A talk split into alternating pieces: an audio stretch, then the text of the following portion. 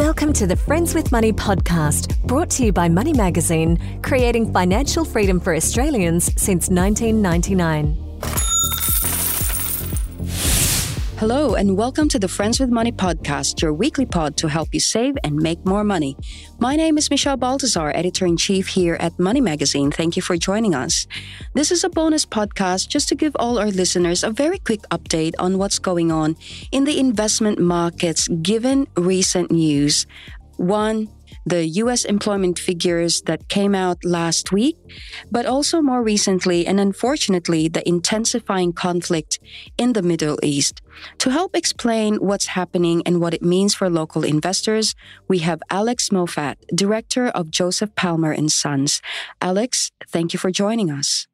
Good morning, Michelle, and thank you for the invitation. The the situation really is is more than just the Middle East. I'm not denigrating what's happening there. I, I, don't. I certainly don't agree with what's happened there. And I wrote in my morning musing to clients that you know, with thousands of years of history uh, of people on this planet, that something like that happens, I find just simply appalling. Nonetheless, I think the the quick outcomes that I thought of when I heard about it early on Saturday morning were that gold was going to rally and the price of oil would rise and that there would be probably a, a run, not a run, but the Israeli shekel would weaken and the Israeli stock market would go down. All four have happened.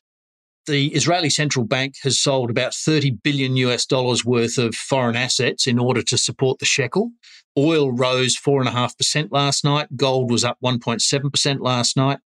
And um, the US dollar remains strong as a safe haven currency.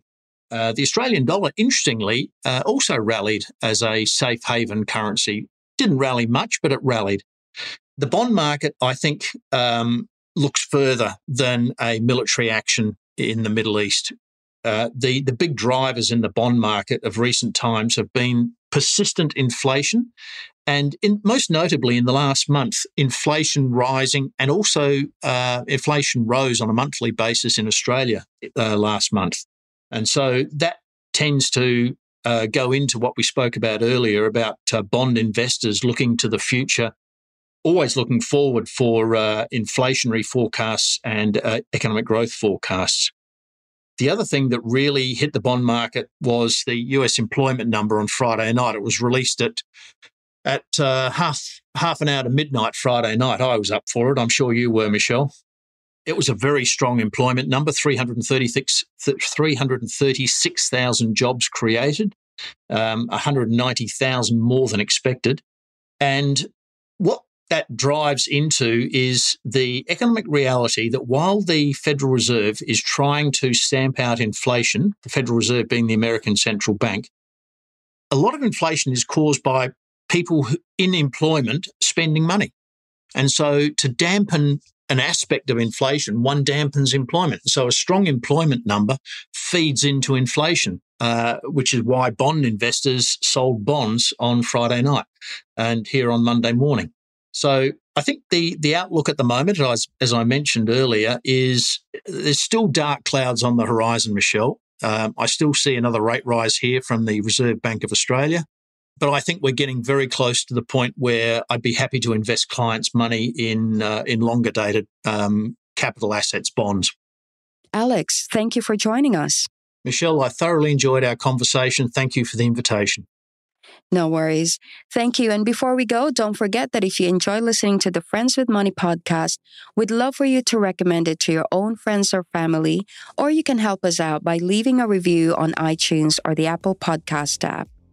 You can also send in any questions, comments, or even topics you'd love for us to cover through our dedicated email, which is podcast at moneymag.com.au. And finally, make sure you head over to moneymag.com.au for all our latest financial news and stories. That's it for this episode. I'm Michelle Baltazar. Bye for now.